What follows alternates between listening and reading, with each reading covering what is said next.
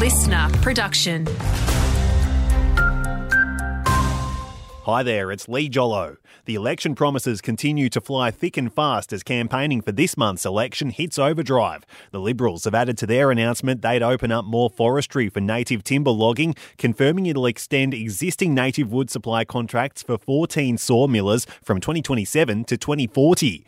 A re elected Liberal government would also invest $3 million to boost the mining sector. The investment would drive exploration and extraction. Meanwhile, a keynote address is coming up from Labor leader Bec White today on the party's Tasmania First energy policy package.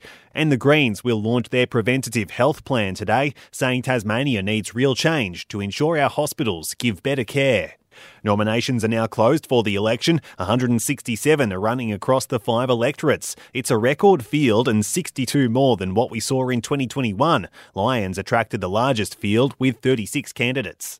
The federal opposition leader is among those calling for Australia's top spy bosses to name and shame the ex Polly who allegedly betrayed the country. ASIO alleges that an espionage team from an unspecified country successfully recruited a former Australian politician, with the group trying to get in contact with the Prime Minister's relative, but the plot was shut down. Peter Dutton has told Nine it's important for public confidence to know who it is. I think they should. I think uh, Mike Burgess has made uh, a very serious statement, and I think importantly also we shouldn't have this overshadow the, the reality of, of Mike's message, and that is that uh, there is a lot of foreign interference in our country. It's unprecedented.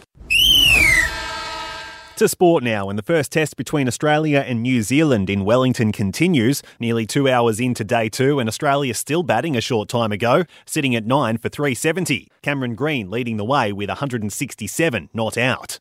And the Hawks are in Tassie the next three days for their community camp program. They'll take on the Bulldogs tomorrow up in Launceston, their last pre season hit out before the first round.